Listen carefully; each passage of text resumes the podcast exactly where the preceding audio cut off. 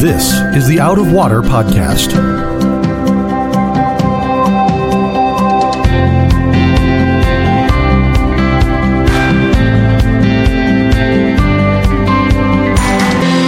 Out of Water is a production of Rio Vista Community Church in Fort Lauderdale, Florida. You can find it on Apple Podcasts, Google Podcasts, or Spotify. If you like what you hear, please subscribe and tell a friend to help them find Out of Water also. Welcome, folks, to another episode of the Out of Water Podcast. My name is Sam Caston Smith, and joining me today is Will. Good afternoon, Sam. Good afternoon. Telling everybody that we're we usually like we've been all over the place when we record, morning, afternoon. It just keeps evening. getting later and Yeah, later this and is later. the procrastinating, trying to fit this into our schedule. Uh, but anyway, today we're continuing our study in Exodus, specifically doing Exodus chapter 19. And so we're on the other side of the Red Sea. You remember, Red Sea was chapter 14. And since then, we've seen God's faithfulness to a group of grumbling people that are constantly asking why in the world God has brought them out of Egypt even though this is the place of slavery, you know, there they had pots of meat and they had their bread and they were taken care of and they had a place to stay. And now God has promised them all this freedom and wonderful stuff, but they are being taken further and further and further into a desert, a wilderness, this desolate place, which for any human being is going to make them question, like, really, God? you you called me to follow you to come out of this place yeah i was enslaved there but at least there was food at least there was a river and green stuff and beauty and you've brought me out into this place that is utterly desolate. And there's a reason why god does that. In fact the the place that he brings them is is known by two different names. You have horeb and sinai. It's talking about the same place but the name horeb literally means desolate. Like so God is saying, Come follow me, and then leads them to a place that's utterly desolate. It's named desolate. And that begs the question, like, why? And I think for a lot of us, Will, as we, we look at this passage of scripture, the natural question is, like, why would a good God lead you, even if it's out of slavery, lead you to a place that's desolate? What do you think? It's really hard to get out of that cycle of grumbling when your conditions don't change. And that's kind of how I've been thinking about it with them. Like, it's so hard to remain faithful a lot of the times when we're addicted to the comfort, when we're addicted to the pleasures of it all. And we think, oh, that's what God should be giving me. There's just a, and this is true in my life too. There's real pride and arrogance that says, oh no, I, I deserve this, this, and this. And how could God be good and faithful when it doesn't seem to me like I'm getting this, this, and this. Mm-hmm. And that's exactly where they're at. And we've talked about this. I mean, Exodus obviously pushes us towards it, but like how you respond to the wilderness is how you'll respond to God. Like Moses in his wilderness, he had to work through some things. He had to go through some, but he got out of the other side. And now we're looking at this picture and being like, okay, are these guys going to figure it out and actually trust God for God, Mm-hmm. not trust God just as the cosmic vending machine that they really want? Yeah, and that's how I mean all of us have that element to us, but it's it's it's interesting when you go through scripture when you find where God brings his people through the most formative stages of their life, it's never when everything's being provided mm-hmm. and everything is going well. You know, I was listening to a sermon on Joseph a couple of days ago, and it was like, you know, he goes from a- in his youth being this very arrogant, you know, you guys are going to bow down to me, telling on his brothers. You know, if he had been left without any kind of major episode in his life, who knows where that ego and arrogance would have grown to. And yet he spends, you know, whatever, 17 years in slavery, in a pit, in a dungeon. And it so softens him and humbles him and it makes him into this really wonderful man. And you think of Jesus, you know, when he spent time alone with God, he goes to the place where everything is stripped away. And when Elijah has his very formative conversation with God, it's going to be on Mount Sinai again. It's when everything else is stripped away. And I think that God, a lot of times when we're going, I just need this comfort or I need that comfort or just throw me a bone, God, please, anything that can that can give me some level of comfort it's really easy to say, man, God must be cruel if he's just leading us further, further, further, further away from Egypt, further away from the green lands. to end to this desolation like is is he being cruel and the reality is is it's when all that other stuff is stripped away that God is trying to lead you to a place where you understand that mm. he's enough. That's good. You know, he he by himself. There's nothing else here to entertain you. You have to you have to rely on him entirely for your daily provision. You got to re- rely on him for protection. You've got to rely on him for the water. You've got to rely on him for everything and yet he wants you to realize, "Hey, I'm enough." All the other distractions are taken away. Yeah, there's that great Charles Spurgeon quote that says, I've learned to kiss the wave that slams me into the rock of ages. That's cool. I love that. That's good. Yeah. That's really good. You know, I just got back from sabbatical, and one of the hardest things to do on sabbatical, you know, they say you, you kind of strip all the normal things that you do out of your life. And I, I think I may have mentioned this before, but that's really hard because you're you want to go to whatever distractions can take your mind away mm. from the more painful things that you need to wrestle through. But when all the distractions are away, so one of the trips that I took in isolation is I went up to eastern Kentucky and started walking around the Daniel Boone National Forest. Why are you Why are you laughing at that? Because what Sam didn't know is he was sending selfies to Laura, and then she would show me those, and it was just Sam in the forest, just selfieing away. And I was like, this is awesome. Terrified of bears, zero survival skills. Like, yeah. But I will tell you this that when you're out in the wilderness and you have no internet signal and you can't do your job and it's just you and a Bible and, and I, I did have, you know, AirPods or whatever to listen to music as I was walking around because I didn't want to hear things moving around in the forest. Total fear. Like at first I was just walking, but then I would hear like branches rustling and I was like, that's a bear. It's a big bear. I know that's a bear. so eventually I just I had to put on the music so that if the bear was coming I wouldn't know Just until it was too out, late. yeah. The stress of the bear was worrying me more. But anyway, just being out there with absolutely nothing to do but think, pray, wrestle, very difficult. But it's where during sabbatical I had the best moments with God. Um, wrestling through Psalm 16 and thinking of all the reasons I have for gratitude that, you know, He set my boundaries in pleasant places and just really, f- but then not being able to be distracted from that. Like it's not like someone's banging on the door or my phone dings the next moment to take my thoughts away. It's like in the de- in the desolate wilderness, there's nothing else for you to do but consider yourself and to consider your relationship with God. Like there's nothing else to do. So anyway, that's going to be where God is taking them today in chapter 19. So it starts in verse 1. On the third new moon, that's another way of saying in the third month, right? So it's the lunar cycle. The Hebrew calendar was after the lunar calendar. On the third new moon, after the people of Israel had gone out of the land of Egypt, on that day they came into the wilderness of Sinai. And so, just as another Hebrew word, like, so Horeb is a name that means desolate. And so you can kind of gain some image in your head of like desolate, desert, wilderness, nothing there. Sinai comes from a Hebrew root that is Sinek. It's, and it literally means like a thorn bush or a, a shrub with thorns on it. And so this is this is not pleasant. So it's like the one curse that God gave a physical manifestation in Genesis 3 when he says, "Hey, you're going to have to sweat for your bread, you know, you're going to return to the dust." But he says you're going to work and the ground is going to rebel against you and it's going to grow thorns. And so it's not only that he's brought them into the desert, but the only thing that we know about this location outside of God's miraculous provision that's there is thorn bushes. So it's hmm. like a reminder of the fall. Even the stuff that does grow here is a curse. Like this is this is not God taking them to paradise. Quite the opposite. It says they set out from Rephidim. We remember that from the last couple of chapters. And they came to the wilderness of Sinai and they encamped in the wilderness. So it's like God says, This is where we're going to park, you know, which couldn't have been good. But this is what God had promised to Moses way back in Genesis 3 when he says, You know, this is going to be the sign. I am going to lead you and all the people, and you're going to come back here to this mountain. So this is the holy mountain where Moses first encountered God in a burning bush. And if you remember, that burning bush was uh, Acts chapter 7 in Stephen's sermon. Stephen clarifies that it was a burning thorn bush. And there's so much to pull from that. Like God comes and dwells in this fire that's not quenching a thorn bush. And we talked about the symbolism of that.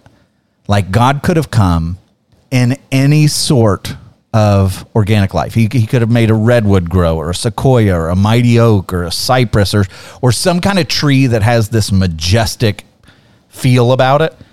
And he chooses like the worst. Like that, there's no plant life that's more annoying than just a thorn bush. And what does God do? He comes and dwells in the lowest and the cursed. And yet when he dwells in the midst of it it cannot be consumed. And and there's a there's a nod toward grace in that i think and that god comes and dwells in really screwed up people. But when god dwells in you you cannot be consumed by the flames. It's it's a nod toward god's mercy when he dwells in something and so this is a special place for moses this is where god first called him and now he's led him right back to this location and the wilderness of the desolate place where thorn bushes grow. And this is where they're setting up camp. And it's like God says, I want them to also experience a pretty supernatural meeting with me. And that's what this chapter is going to be about. And he could have some real mixed feelings about this place because Moses wasn't jazzed to get that call. Yeah, correct. You know, you're in this miraculous supernatural event, and not only did you not want to go at first, but on the other side of all the triumph is just more hate and anger and more just mm-hmm. like all of this dissent is because I got that call at the burning bush and here I am again. What's next for me? Yeah, that's right. Yeah, this would have been a total place where it's a mixed bag for Moses because one, he his objections are like, you know, you want me to go up against Pharaoh? Well, God has proven that he's faithful. He actually led Moses to triumph against Pharaoh. So in a lot of ways, it's like, hey God, like you really came through. You are so faithful to your promise against insurmountable odds. My goodness, you you carried the day. But then Moses' other stuff, like he was rejected by these people. He doesn't want to get thrown back into that mix. He's still heartbroken and all that stuff in all likelihood. And and that part hasn't gone away. Like they like you're talking about. They're still grumbling and angry at him and according to him fearing that he's going to be stoned by these people like so this bag, this mixed bag of blessing and man, this this call into ministry has not been all sunshine and roses. Mm-hmm. He's showing back up to the place of his calling, which I God does that a lot. You know, it's like Peter. You know, Peter gets called on the sea when he's fishing and they catch the great amount of fish and everything else. And that's when Peter's like, "Oh my goodness, this is the Lord!" And he bows down and says, "Depart from me, for my for I'm a sinful man." Which you know, here we go again. That's interesting that this call into ministry is like, no thanks. you know, but God doesn't say, yeah, like, well, you're right. You are a sinful man. I'll use someone else. He doubles down and calls Peter into ministry. But at the end, you know, where Peter's restored, it's the same story again, it's, which is interesting, which is he takes him to the Sea of Galilee again. He's walking on the shoreline, and the people are like, oh my goodness, there's a look at that guy. And he asks, have you caught any fish?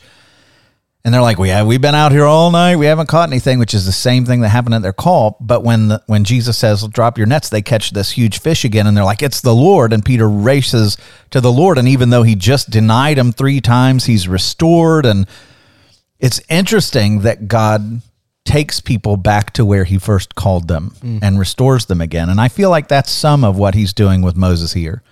Like he's going to validate Moses and give Moses at this place a special privilege where he's about to call him up on Mount Sinai to receive the covenant of the law.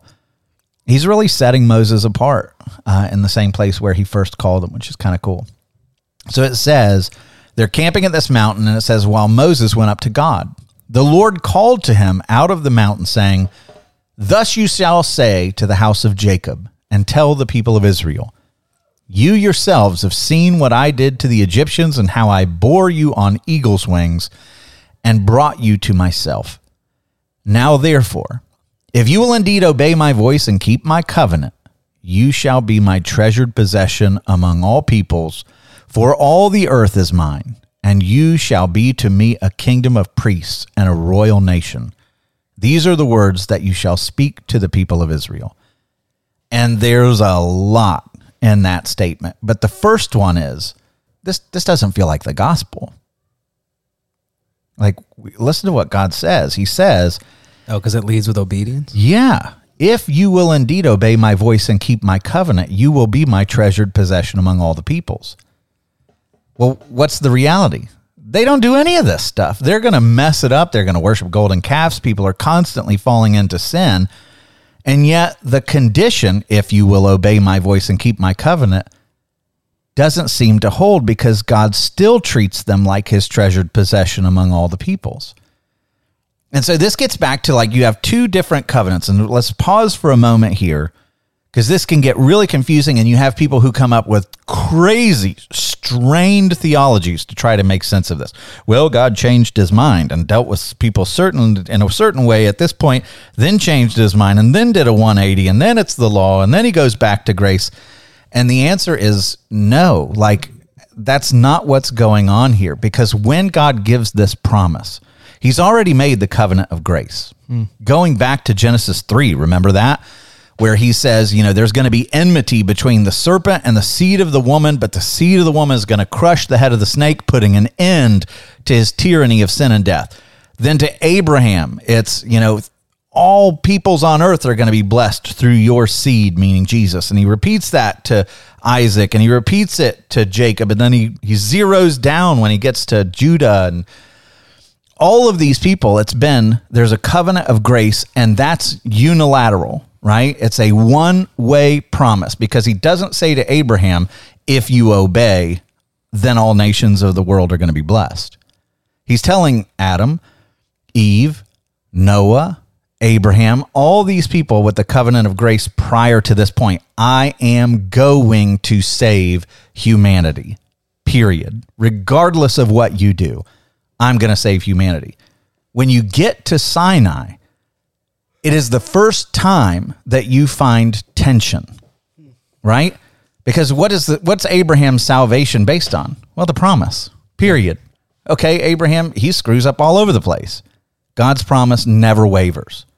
But then you get here, and God has thrown an intentional wrench into the, the system, right? He says, okay, now your blessing is going to be conditional upon whether or not you are righteous. I need perfect obedience from you if you're going to be my treasured possession. So, what's the solution? You feel this tension come along where it's like God saying, I'm going to keep my promise no matter what. And then he throws a if then statement if you keep my commands, then I will treat you this way. But God's never gone back on the covenant of grace, and he will never go back on this covenant of the law. How is this tension resolved, Will? Jesus. Jesus, right?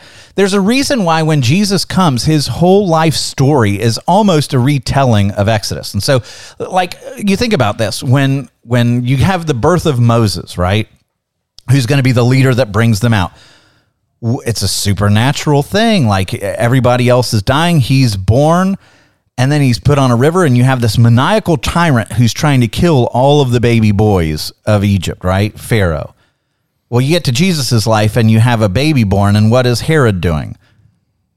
Killing babies. I want all the baby boys dead, right? And they're miraculously survived. Moses is going to flee Egypt.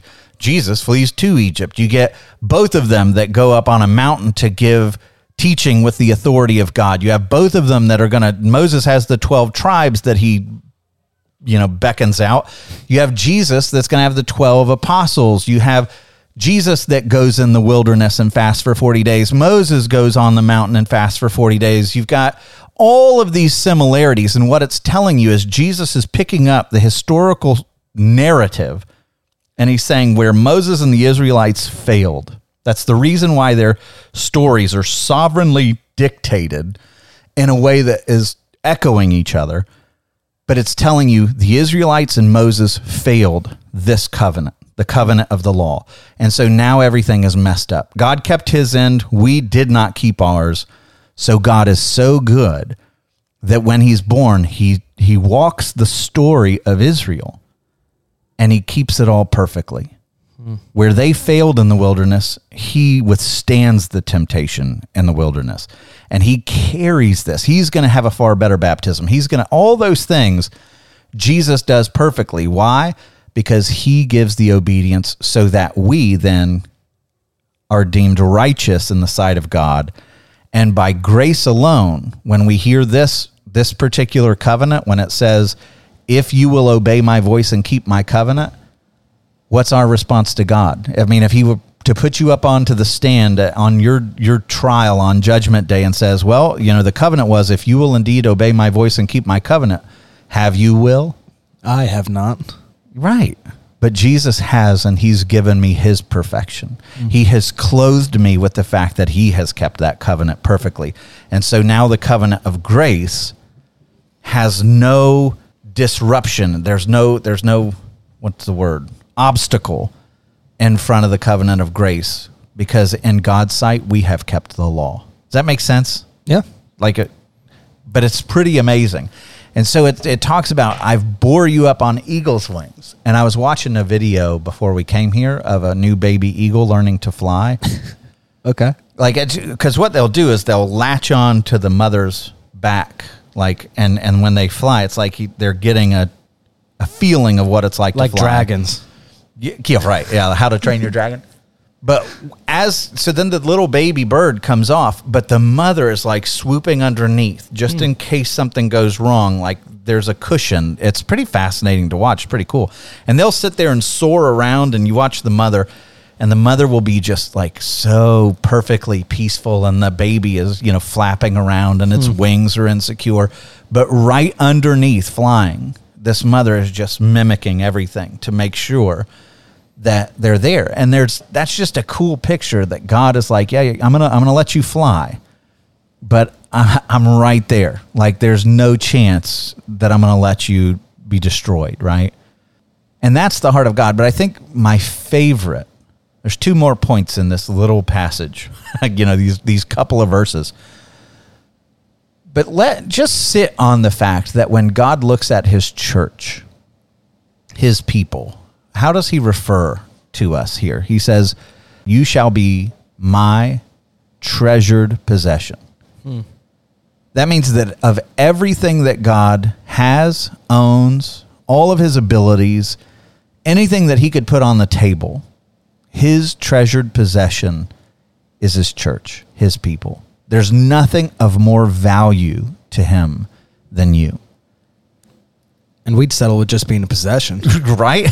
like left in the garage at best. You know? right. So the fact that any elevation not on our own accord is amazing, and that that's really like I have a, such a hard time genuinely deep in my soul believing that. Yeah. Not just for the sake of the church, because you know I'm a pastor and I've I've I live on planet Earth. I I see how destructive and corrupt and ugly the church can be at points. I see pastors fall and I see congregants mistreat people and you know the church can be a very ugly place and yet it's not remember it's not if then. When God looks at us he sees the righteousness of Christ. And even though we're sinners like nothing gets in the way of the fact that we are absolutely precious in his sight. And sometimes I can get really mad at the church really mad at the church like capital C and all of its failures and warts and yet there's a humbling thing that when it's like okay sam like you're no angel either. You know the lord has forgiven you of so much and when he looks at his church there's nothing more precious to him than his church. So you'd better be careful how you talk about it. Hmm. which is hard because i think today i have you know mentioned different institutions that i'm frustrated with. But that's the heart of god you know, I used to use this illustration with my students, probably when you were. Let's see if it's good enough to remember. Back in the day, yeah, we'll see. But here's what it was: if I was walking with Laura down Federal Highway, and one of my students came by and spit in my face, right back in the day, I'd be really angry. There would be big consequences for that student. It would not go well. But now repeat that same situation. Laura and I are walking down Federal Highway, and one of my students comes by. You about to punch a kid? and spits in Laura's face. Big difference, right? Which one is going to make me more upset? Hopefully, spit in Laura's face. For sure. Like they might be thrown into traffic if they did that to Laura. Like it, it would be really a different category. And that's why when you see Jesus, he can take the personal insults and you don't see him get riled up. But when he sees the abuse of his people or his church, that's when he'll start flipping tables. Mm. Jesus, the Lord, does not like when people come and abuse his own. And so when he says, You are my treasured possession, we need to be really careful to see that when we treat other your brothers and sisters, that the Lord loves them. And we need to be really, really careful not to mistreat them, even if it's not, not just for our own sake, but He loves them. Therefore, we should too. Yeah, and the modern reading that just we get to, it's become such a personal faith, which I think it is. But again, going through the book of Exodus, it's a good reminder that Jesus talks about us as people a lot, like his church, his people, all of Israel's getting this together. It's not just like, I do believe I'm a treasured possession of God, but Mm-hmm. it's to think about, like you said, like there's a bigger mindset to that. I can't feel like I'm a solo knight in this journey. But you're a treasured possession because you're part of the bride. Yeah. You know, eh, he doesn't see you purely in isolation. You know, he sees you as part of the bride that he's purchased. And and you see that the next part of that that couple of verses that I just think is so amazing is he says, "You shall be to me a kingdom of priests and a holy nation." And so, for for granted, this, he's setting apart Israel to be his own kingdom. It's it's not, it's not a democracy. It's not a republic. It's not even a t- traditional monarchy. Like he is going to reign as king. It's a it, it is he's creating a theocracy, which are really really dangerous because the fallen nature of man stinks, and we we never want to pursue that. And and the Bible teaches us that as it goes through the rest of Scripture. But this identity, Peter picks up in the New Testament and reaffirms that we are a royal priesthood even now, hmm. Apart from the theocracy. And wherever we are, whatever kind of government we live in, we are still a royal nation of priests because our in our kingdom, by the way, is not of this world like it would have been for them back then when Israel was being established as a nation.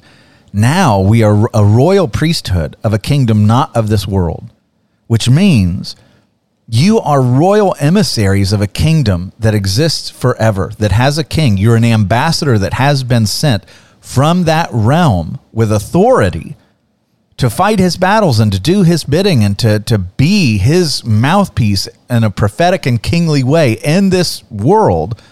That is a high calling. And you're also the priesthood, which means what? What is a priest's primary job? It's more on the. Go ahead. Like to mediate the relationship between God and the people. Bam. It's mediating. It's always to say, hey, but do you know that there's a God in heaven who loves you? Do you know that there's mercy available for you? Do you know that there is healing for this situation? Do you know that you worship a God with resurrection power? It's it's all on the more the side of mercy that's bringing hmm. broken people into the presence of a healing God. And so back in the world, and even to this day, you always saw the royal offices, the kingly offices that were separated from the priestly offices, right? Even today, we would say separation of church and state or something like that. You never wanted the church and the kingly to get intermingled, but in the kingdom of heaven, which is, reminder, not of this world, you occupy both offices. All three, prophet, priest, and king, God calls you to those offices for the sake of his kingdom here in this world. How do you feel about that? Complex sometimes because it's so scary when you think about it oftentimes but then it's also the safest mm-hmm. because it's confirmed by god and he's the one saying all of this like i'm gonna make all of this happen mm-hmm. Which of those three roles, kingly, prophetic, priestly? Because he's he's got all these here. You know, he's about to lay down the law to them and say, "This is the law. It's my design for humanity." Right. So there's a prophetic element where he's giving the word of God that they're to live by, and he's telling them, "You're a kingdom of priests, a holy nation." So he's combining all those elements here. Which of those is the most challenging for you?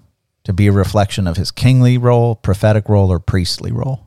i think we've talked a lot about this off mic but the prophetic role in this current day and age mm-hmm. because it seems like we don't have any it seems like anything you say is a fear of cancellation or even minor biblical truth, not minor biblical truth is never minor but ones that Yeah. 20 years ago nobody would blink an eye at mm-hmm. all of a sudden you're done Yeah. like you're out Cancel culture coming. yeah and so i think that one's the hardest not just to do it but how to do it well mm-hmm. and even just the hardest emotionally because no prophet is ever liked mm-hmm. again jesus says no prophet will be loved in his hometown and you're like ah the thing don't sign me up for that one. Yeah. Oh Like, boy, get me I? out of that. Yeah. And now in a globalized world, that's you can go across nations with your thoughts, and so it's not just Yeah. oh, Yeah, John John down the streets hating my name, but it's but it's that's a scary role to play in 2023. Yeah, it is. You know, and the church tends to vacillate. This is just an observation. So we're we're off on a rabbit trail right now, but the church tends to vacillate between the two. Like you you'll have eras where the church is very it errors to the prophetic side and and has minimal role in the priestly side. Mm-hmm. And then it flips and usually the conservative side of the spectrum loves the prophetic. Like here is the truth. I'm I'm going to bring the law down, and I'm going to bring worldview elements down. And and by the way, all of that's very necessary, and that's my bent. By the way, and typically, when the church drifts off into the errors of liberalism, it's like, you know, we're not going to be so hard on the, the truth stuff and, and the law and the scriptures and holding to what they say. We just want to love people. We want to serve people. We want to we want to take care of the homeless and we want to do all those things. And both of them are 100% absolutely necessary.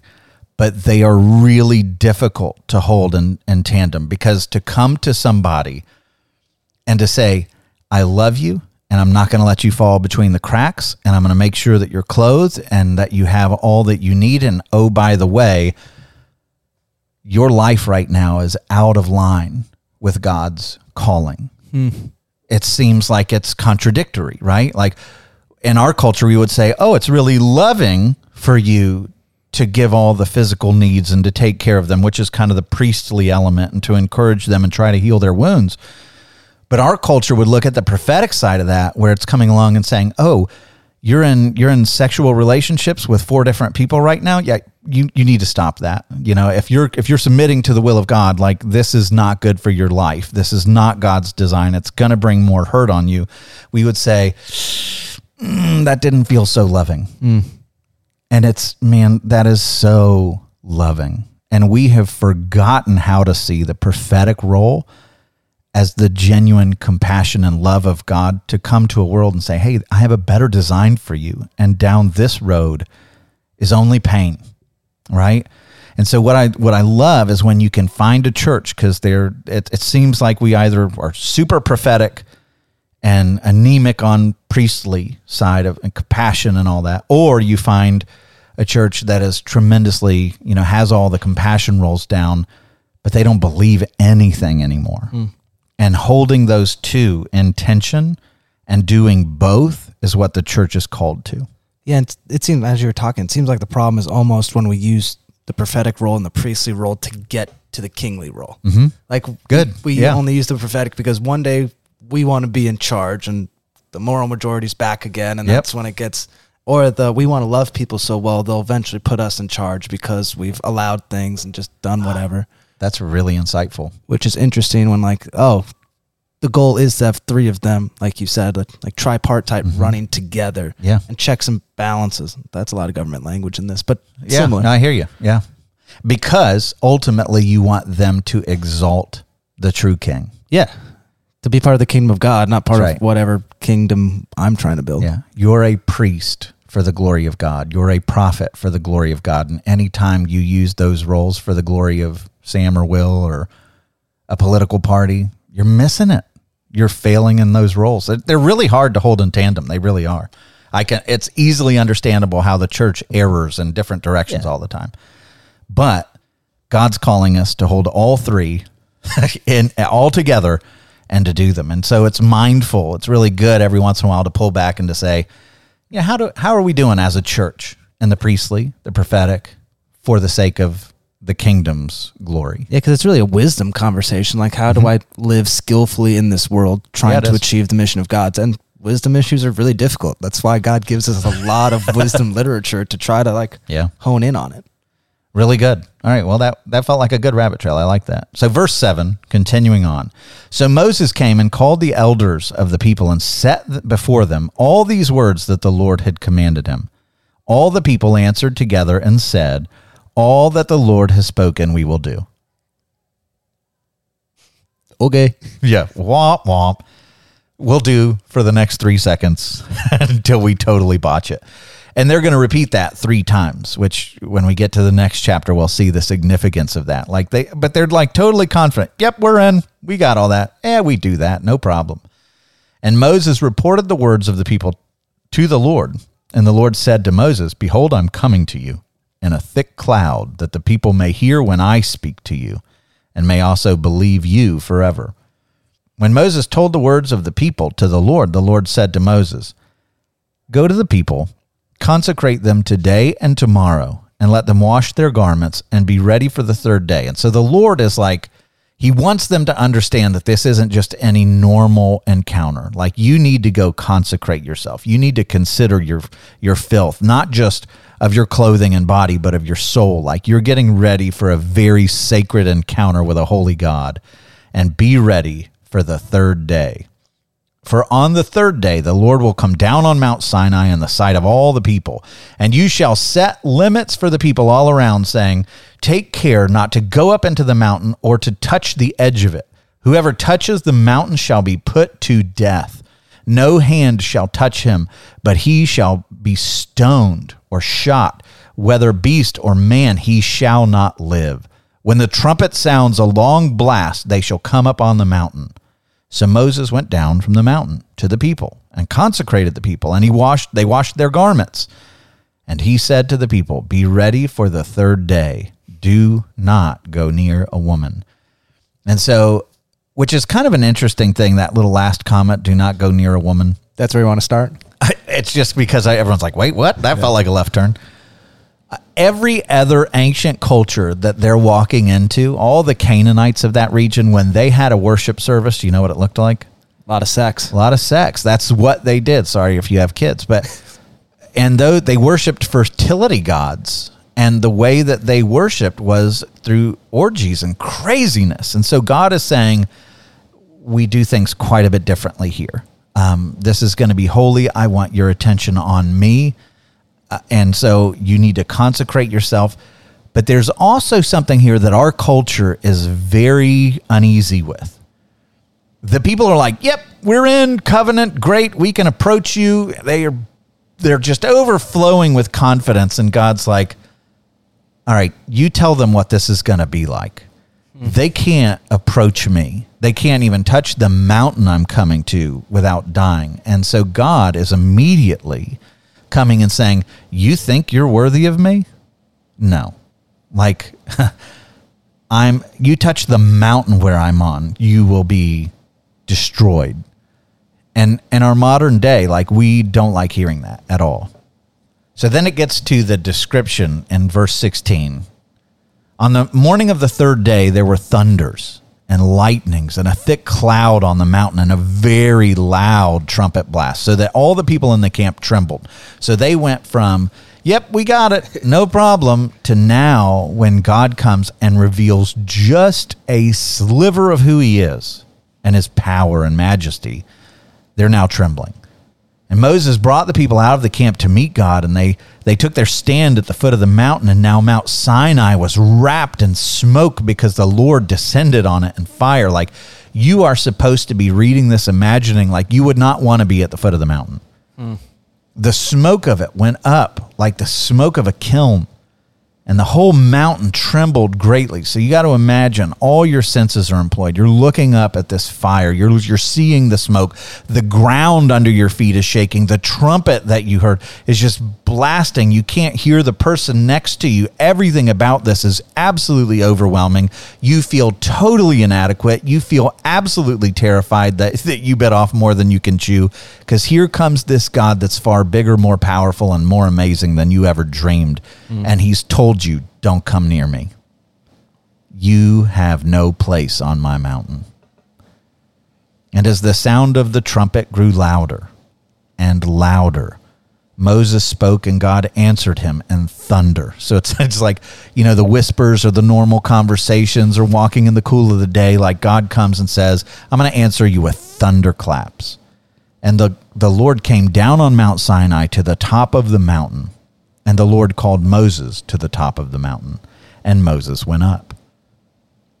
How are you feeling about this?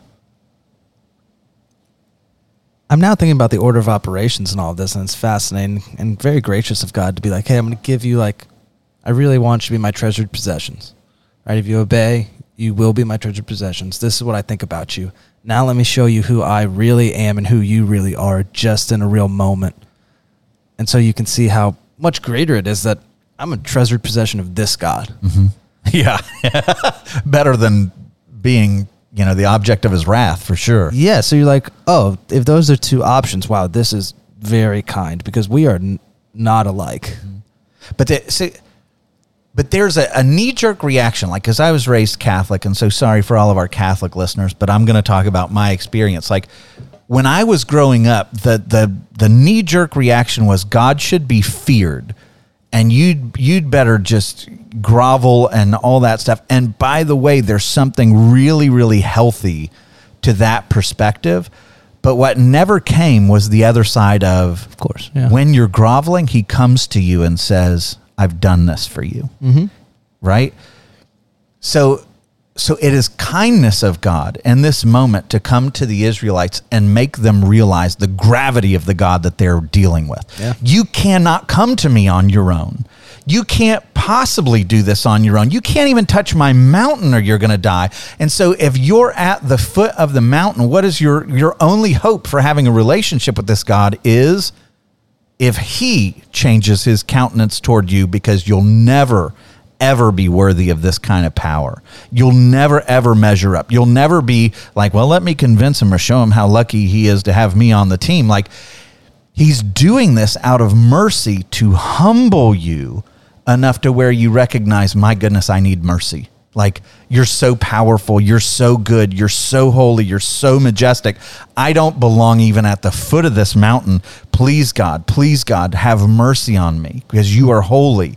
And we've lost that sense. You know, sometimes grace leads us to the far end of the other extreme to where we don't see God with any kind of fear or reverence mm. or holiness. And it's like, yeah, God's, you know, he's he's my homeboy, you know, like the t-shirt or whatever. No, like come on, dude. Like you are his treasured possession, but he is a fierce and holy God. And you don't just play with that or toy with it like he's something that's you can mock. And in the end, he doesn't forget that. We have to remember that he pours that out on Jesus. That's exactly where this passage is leading you. Yeah, so it's not like, oh, God changed. It's like, no, like imagine Sinai and Calvary. Mm-hmm. And that's the point. So I'm gonna where where you're at, like Hebrews 12 comes, and the author of Hebrews is talking. The whole book of Hebrews is how Jesus is better than everything that you're going to see in the ministry of Moses. Right? He's better than the angels. He's a better sacrifice once and for all time. The Lamb has been slain. He's a better priest. He's a better temple. He's he's once and for all. He fulfills all of those things. And so you come to chapter 12 of Hebrews after he's laid out how Jesus fulfilled all this stuff that God gave to Moses. And listen, listen to what he says in Hebrews chapter 12, 18, because he's referencing Exodus 19 there. He says, You have not come to a mountain that can be touched and that is burning with fire, to darkness, gloom, and storm. He's talking about this. To a trumpet blast, or to such a voice speaking words that those who heard it begged that no further words be spoken to them, because they could not bear what was commanded. If even an animal touches the mountain, it must be stoned. The sight was so terrifying that Moses said, I'm trembling with fear. And then verse 22, listen to the change. And then feel the gratitude that we don't come to that mountain anymore.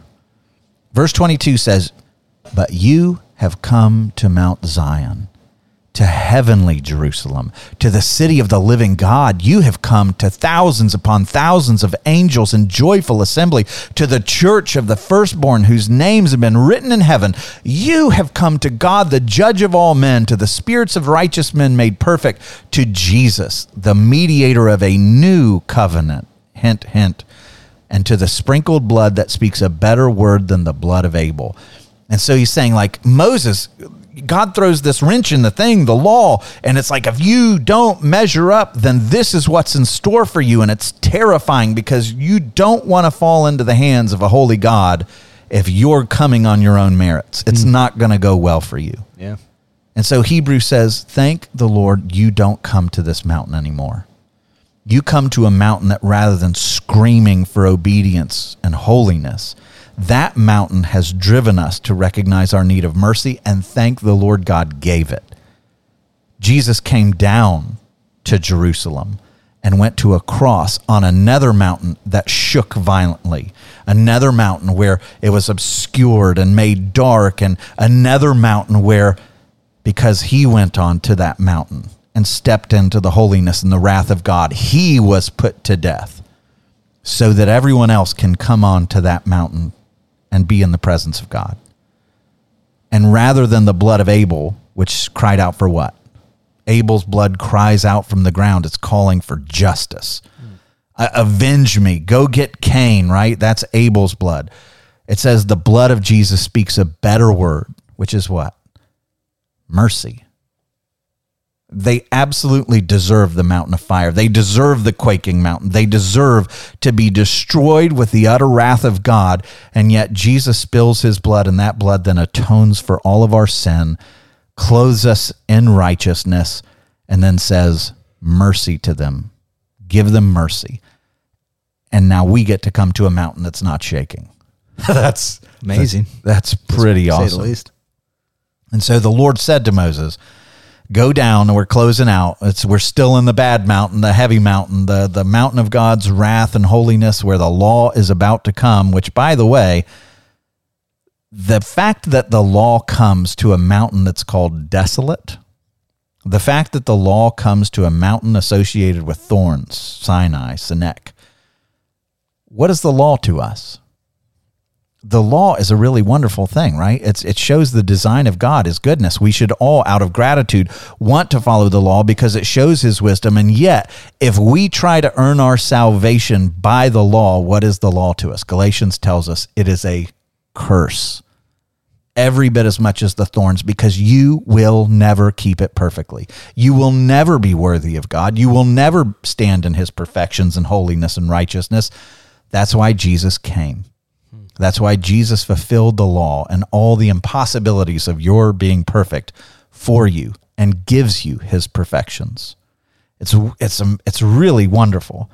So God says to Moses, "Go down and warn the people lest they break through to the Lord and and look to look and many of them perish." So still at this point, some of them are thinking, Let's go. "Yeah, let's go let's go get a peek." And with that, it's like a warning kind of to the religious that's like, "Hey, you may think that you're worthy to come hmm. and take a peek on your own merits like, "Oh, yeah, everybody but you. You're really good. God would be excited about you." like warn them Nobody, not one, no one is capable of coming onto this mountain. Verse 22 also let the priests who come near to the Lord consecrate themselves, lest the Lord break out against them. Even the holy ones, the ones who consider themselves high and, and mighty and lofty in all their religiosity. Nope, you better, you better warn them too. And Moses said to the Lord, the people cannot come up to Mount Sinai, for you yourself warned us, saying, Set limits around the mountain and consecrate it. And the Lord said to him, Go down and come up, bringing Aaron with you. But do not let the priests and the people break through to come up to the Lord, lest he break out against them.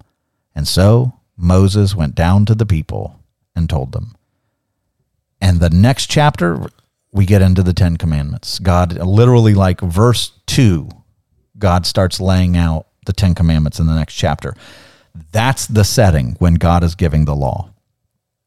Frightening, overwhelming, hitting all the senses. You're not worthy. You can't measure up. You touch the mountain and you die. I'm about to give you standards by which I'm going to hold you accountable. Like everybody should have been going. Oh, is there? Can can we can we make another deal? you know, is is there something else? Because this is pretty terrifying. Yeah, to say the least. But it's meant to be, mm, It's eye opening. Right? Like God doesn't give the 10 commandments like, "Oh my goodness, come on in. Like this is great. I'm so glad that you're my people. You're going to do well. You're going to do great. Like here's some commandments and If you want. if you want but it's recognizing like you're flawed. Yeah. This this is heavy, it's scary, it's dark, it's meant to be. And there's, you know, I, I, when you're standing in the presence of something that is overwhelming to you, that is so much greater than you, it has the tendency to humble you. Hmm. You know, they they'd been operating in their relationship with God through Moses all this time. And so it hadn't come super personal to them yet. But now God is saying each and every one of you is not allowed on the mountain.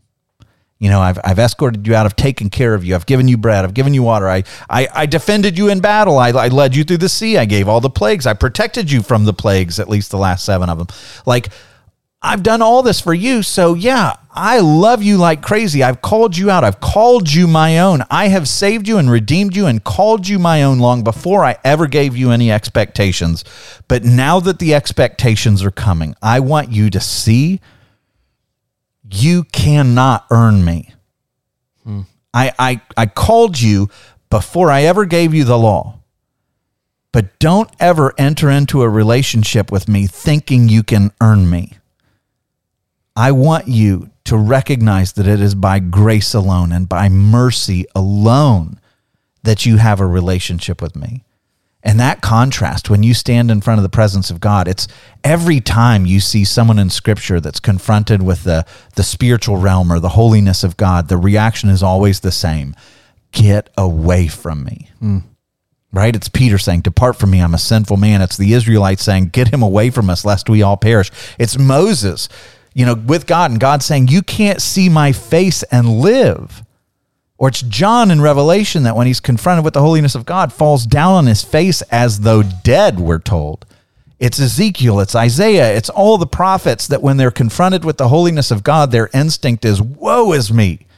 I am undone, for I'm a man of unclean lips. Like, and it's never, by the way, the response is never, Oh my gosh, you're so big. oh my goodness, you're so powerful. Oh my goodness, you're so. It's always, I'm so deficient. Do you ever notice that? Yeah. Like it's not amazing. Look at this. I feel so privileged to be here. This is wonderful. I'm really glad I'm here. It's I'm disgusting. And I remember Laura telling me that when she went to Wheaton, she went to Wheaton. She was from Alabama, and she was in this tiny little uh, high school, tiny high school in Alabama, Camden, Alabama, and she was the valedictorian of a class of like 15 kids or something. Hey, don't. All right, don't, well, don't hate on that.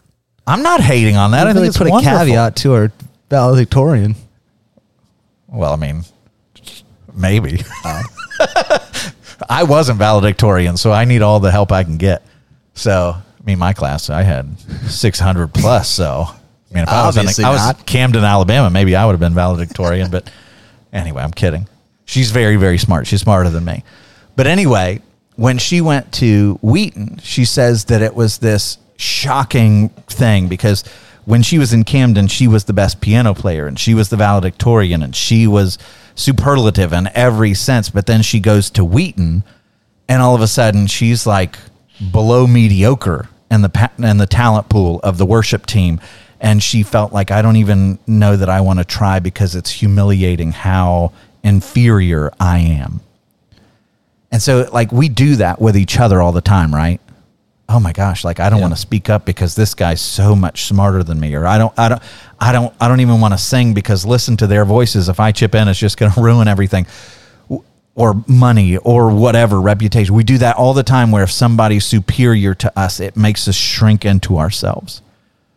Imagine taking that and putting it next to an infinitely holy God. And then naturally being like, oh my gosh, I am so unworthy to be standing or even remotely near the same location as this God. That is the right response. Hmm. Yet, this infinitely holy, righteous, powerful, omnipresent God looks at you and all of your unworthiness and sees you as so tremendously precious to Him that He calls you His treasured possession, that He comes into this world and is willing to give up everything, including His life, so that you can come beyond the mountain with Him. Hmm.